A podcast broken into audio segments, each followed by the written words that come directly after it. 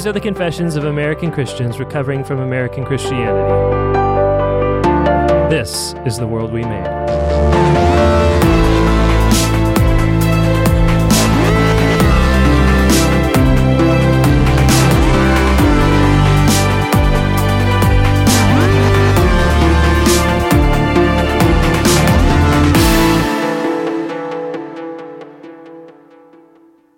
Hey, this is Nathan Alberson, your humble and obedient host, joined by Pastor Jacob Mentzel for World We Made Season 2. We're talking about fatherhood. Last episode, we began a discussion with Pastor Tim Bayly on the subject. And we discussed the decline of fatherhood and of manhood itself in the Western world and what that means for us. Now it's time for us to take a step back and ask some, some really basic questions like what is fatherhood? What is the fatherhood of God? Well, if fatherhood means anything, it means sonship, right?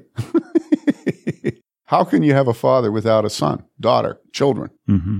And so, first of all, what we see in the Godhead, Father, Son, and Holy Spirit, is we see the eternal generation of the Son from the Father. Now, these are deep mysteries. It's hard to understand how God can be immutable and eternal and yet be eternally generating his Son without his Son having a beginning. But this is what the church has taught us. And so, we start with the commitment to be fruitful. And then through your Son and the Holy Spirit to bear fruit and more fruit. Jesus came and was the seed that was planted in the ground and that he being planted bears much fruit. And so we have to start with that. We have to start with having faith to generate sons. We don't eternally generate any son. It's, it's, it, it's a point in time. But it takes a lot of faith today to have a son because first you have to get a wife. And as you know, Nate, that's scary, Mm-hmm. you know, and Jake and I know just as well as you Yep. how scary that is, right? Yep. And so I would start with that. I would start with saying that fatherhood is love.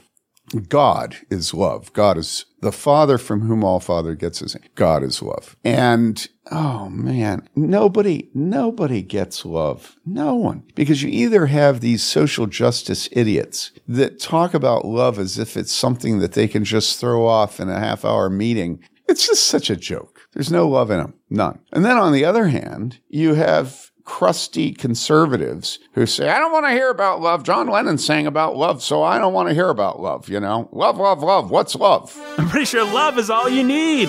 It's easy. As Christians, we have to forsake both of those errors. And we have to say that God is the Father from whom all Father gets his name, and God is love.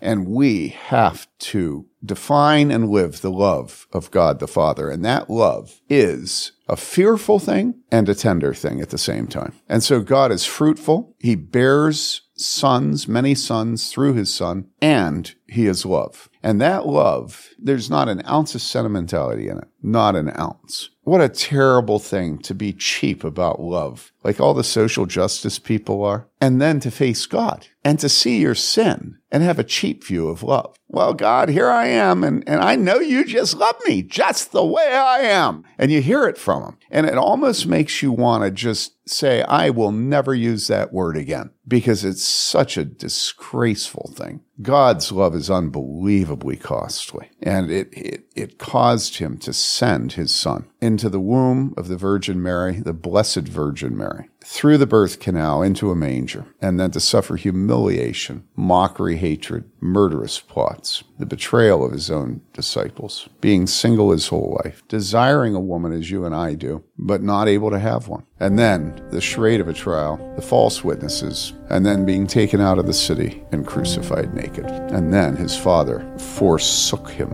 And that's love. That's the love of God. For God so loved the world that he sent his only begotten Son. That whosoever believeth in him shall not perish, but have everlasting life. So you ask what fatherhood is, and that's fatherhood. It's bloody, it's hard. And so, you know, we look at God's love, we want to cheapen it so that it's just as cheap as America. And so when we hear love, it's just the cheapest thing in the world. But the love of God is Christ, his son, hanging on the cross. Jesus says, My God, my God, why have you forsaken me? And so you start with fruitfulness. You, you move on to ma- making many sons through through the blood of his son. You go to love. You go to long suffering, patient. You go to omnipotence. You go to jealousy. Yeah, God is jealous. So, I don't know. Those are some just preliminary things about the character of God and what we're supposed to be. But we're supposed to want fruit. Mm-hmm. You know, we're supposed to want children. And man, when God gives you children, ho, ho, ho, never, never, never, never has there ever been a greater gift given to anybody, which we don't deserve. Every father looks at his first child and he goes, God gave me a child? So, God's love and fatherhood sounds like a pretty good deal. You could say that. Well, that raises an obvious question, which relates back to last week's show, actually, which is why would God give us such crummy representatives of his fatherhood and even the best of our own fathers? Which is why you proceeded to ask him that very thing. I sure did. I had a father who had a father who was a drunkard and wasn't there. And my dad was there, but he also wasn't in a lot of ways, Yeah. emotionally Yeah, yeah. and spiritually. He just didn't put in a lot of time. Well, yeah, I knew your father very, very well. Mm-hmm. And it is true that your father had great difficulty knowing how to give to his sons what they needed from him. That's absolutely true. And there was a point where I very much uh, hated him for that, but I, I've come to see how scared he was. Yeah, And absolutely. you can't not pity that. And be sympathetic. Yeah. My idea of God has been fixed since then. And it's something that I was just fighting this morning is my feeling that God doesn't want to hear my prayers, that he is cold and callous. And it's something that I know is an ungodly thing to think, but my gut still thinks it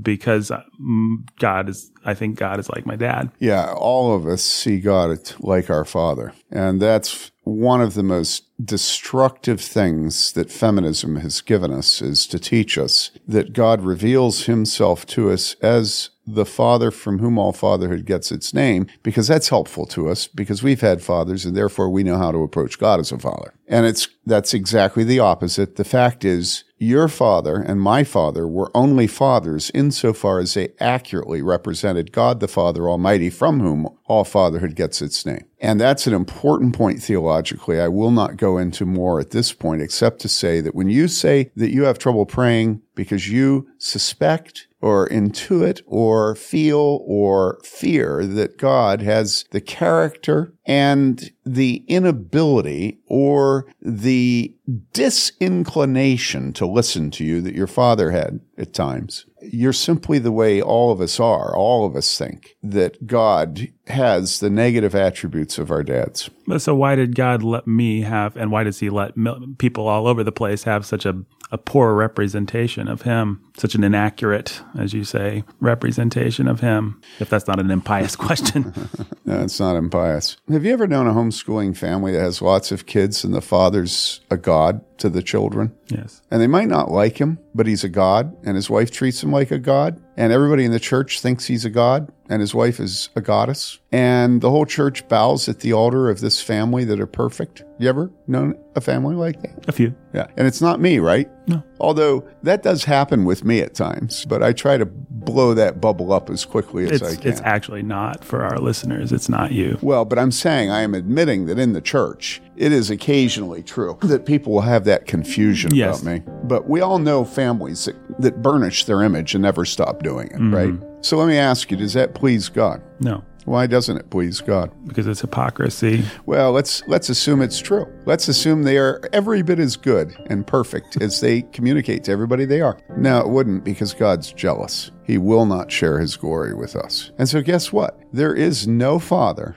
who is good. That's the whole point of Jesus' story, you know, where he says, you know, which father of you, you know, his son needs some bread and you give him a stone, he needs some fish and what, you give him a Serpent. snake? Yeah. you know and then he says this this unbelievably liberating thing and this is in the book daddy tried where he, I mean, it's in the book Daddy Tried. It's in the Gospels, for heaven's sakes. But I do talk about this in the book. He says this wonderful thing. He says, he says to the men listening to him, if you then, being evil, know how to give good gifts to your children, how much more will your hev- heavenly Father give the Holy Spirit to them who ask? Who ask? Who ask? Yeah. And so my my point is that God is jealous for His own glory.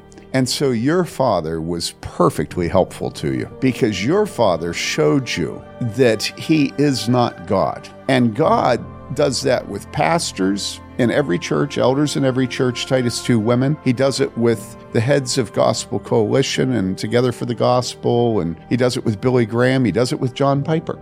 He does it with everyone. God makes our sins obvious to everybody. My sins are obvious to you, okay? And you're not sitting there going, Why? Why do you have to do that? You know, why aren't you whining about having me? I'm pathetic. So apparently, it's not really so much that you mind it with me, but you mind it with your father. And my guess is it's not that your fact that your father is a sinner that you mind. My guess is that it's the fact that your father didn't love you. And it doesn't matter because I love you. That's true. That's the way God sets things up. Some men have been so harmed. You know, I remember talking to your dad about growing up in Connecticut, the awful violence of his, his childhood and the hard scrabble life he lived. And I've known a lot of men who, growing up in that climate, have a great difficulty loving. And so you have to remember what the Bible says. The Bible says, herein is love. Uh, go ahead, finish it. Come on. Herein. Herein is love. Yeah, I'm using the King James. This is love. Oh, not that we first loved. Not that we loved him, but that he loved us and sent his son to be the propitiation for our sins. Mm. And so I don't really think that you should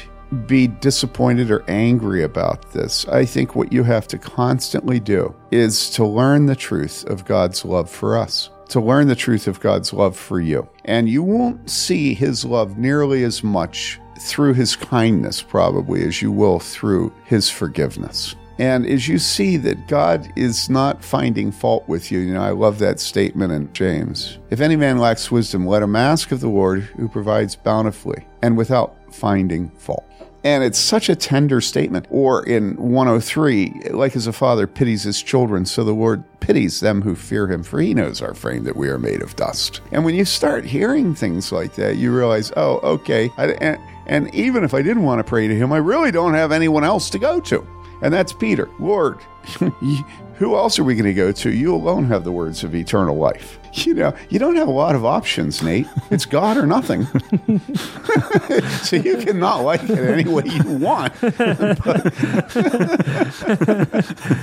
and and you know something, Nate, when you have children and when you're you wear leadership on your shoulders, it will be a great comfort what Calvin said that he didn't send us angels. Uh-huh. Because then you'll think, well, maybe my work is worthwhile even though I am such a sinner. That's what pastors face every single time we go into counseling appointments, every time we make a house call or a hospital call, every time we get in the pulpit, every time we serve the communion, every time we administer the sacrament of baptism. God intentionally did not send these people angels. And so I'm qualified. You, you have to have more hope. Your father, in his his difficulty in loving you, stayed most of his marriage in your home. And he worked hard in counseling sessions that he didn't like being in and your mother didn't like being in. I don't know what what did we have? Five, ten years of those sessions. And they were excruciating for all of us. But it was work and it had to be done. And I have seen your father happy with you and proud of you. And so we remember the gifts that God gives us, knowing that we deserve nothing good from his hand. And then you you forget about this issue of all the all the different failures you see in yourself and your dad, and you just remember what you really need to believe is that God loves you and that he's merciful. That's what you need.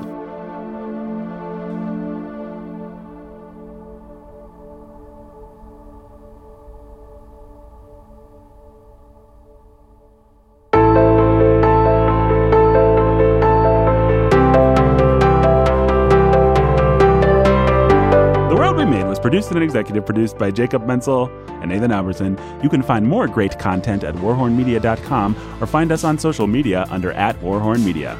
Next week, we take this a step farther. We talk about how fatherhood is bigger than dads and kids. Stay tuned.